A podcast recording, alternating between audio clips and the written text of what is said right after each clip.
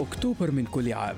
تعلن الأكاديمية الملكية السويدية للعلوم أسماء الفائزين بجوائز نوبل في الفيزياء والكيمياء والعلوم الاقتصادية. وتمنح لجنة نوبل بمعهد كارولينسكا في العاصمة ستوكهولم جائزة نوبل في الطب. بينما تمنح الأكاديمية السويدية في ستوكهولم جائزة نوبل في الأدب. وتعلن لجنة نوبل النرويجية اسم الفائز بالجائزة عن فئة السلام. بات اسم المخترع السويدي الدكتور ألفريد نوبل مرتبطا بجائزة تخدم البشرية بعد أن ظل مرتبطا بسلاح حصد ملايين الأرواح لكن هذه ليست بداية الحكاية. الحادي والعشرون من أكتوبر من عام 1833 يولد ألفريد نوبل لأب يعمل في صناعة المتفجرات. يبرع ألفريد في دراسة الكيمياء ويكرس نفسه لدراسة المتفجرات. وخاصة صناعة والاستخدام الآمن للنيتروجليسرين. وفي العام 1867 ينجح ألفريد في اختراع الديناميت مادة أسهل وأكثر أمنا للتعامل من النيتروجليسرين. يحصل على براءة اختراعه في الولايات المتحدة والمملكة المتحدة ويلقى اختراعه رواجا هائلا في مجال التعدين وبناء الشبكات. ثم في الحروب والاستخدامات العسكرية. يحصل ألفريد من خلال الديناميت على ثروة هائلة لكن اختراعه يحصل أيضا مئات الآلاف من الأرواح. وفي عام 1888 يتوفى لودفيج نوبل شقيق ألفريد الأكبر. إلا أن الصحف تخلط بين الشقيقين.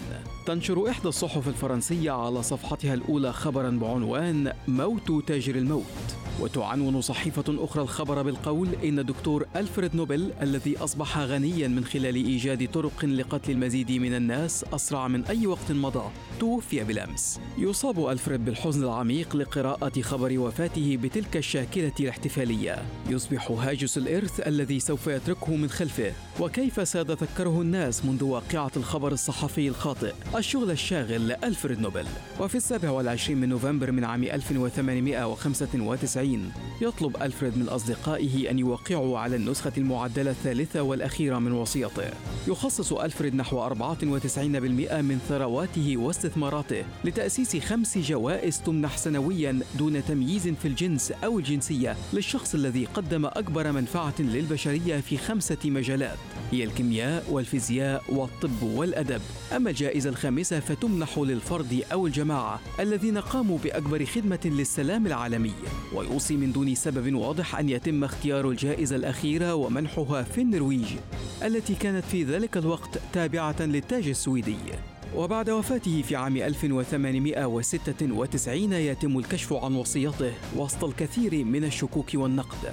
كانت السلطات الفرنسية التي اتخذ منها ألفريد مقرا لأعماله حول العالم تحاول وضع يدها على أملاكه لضمان تحصيل الضرائب.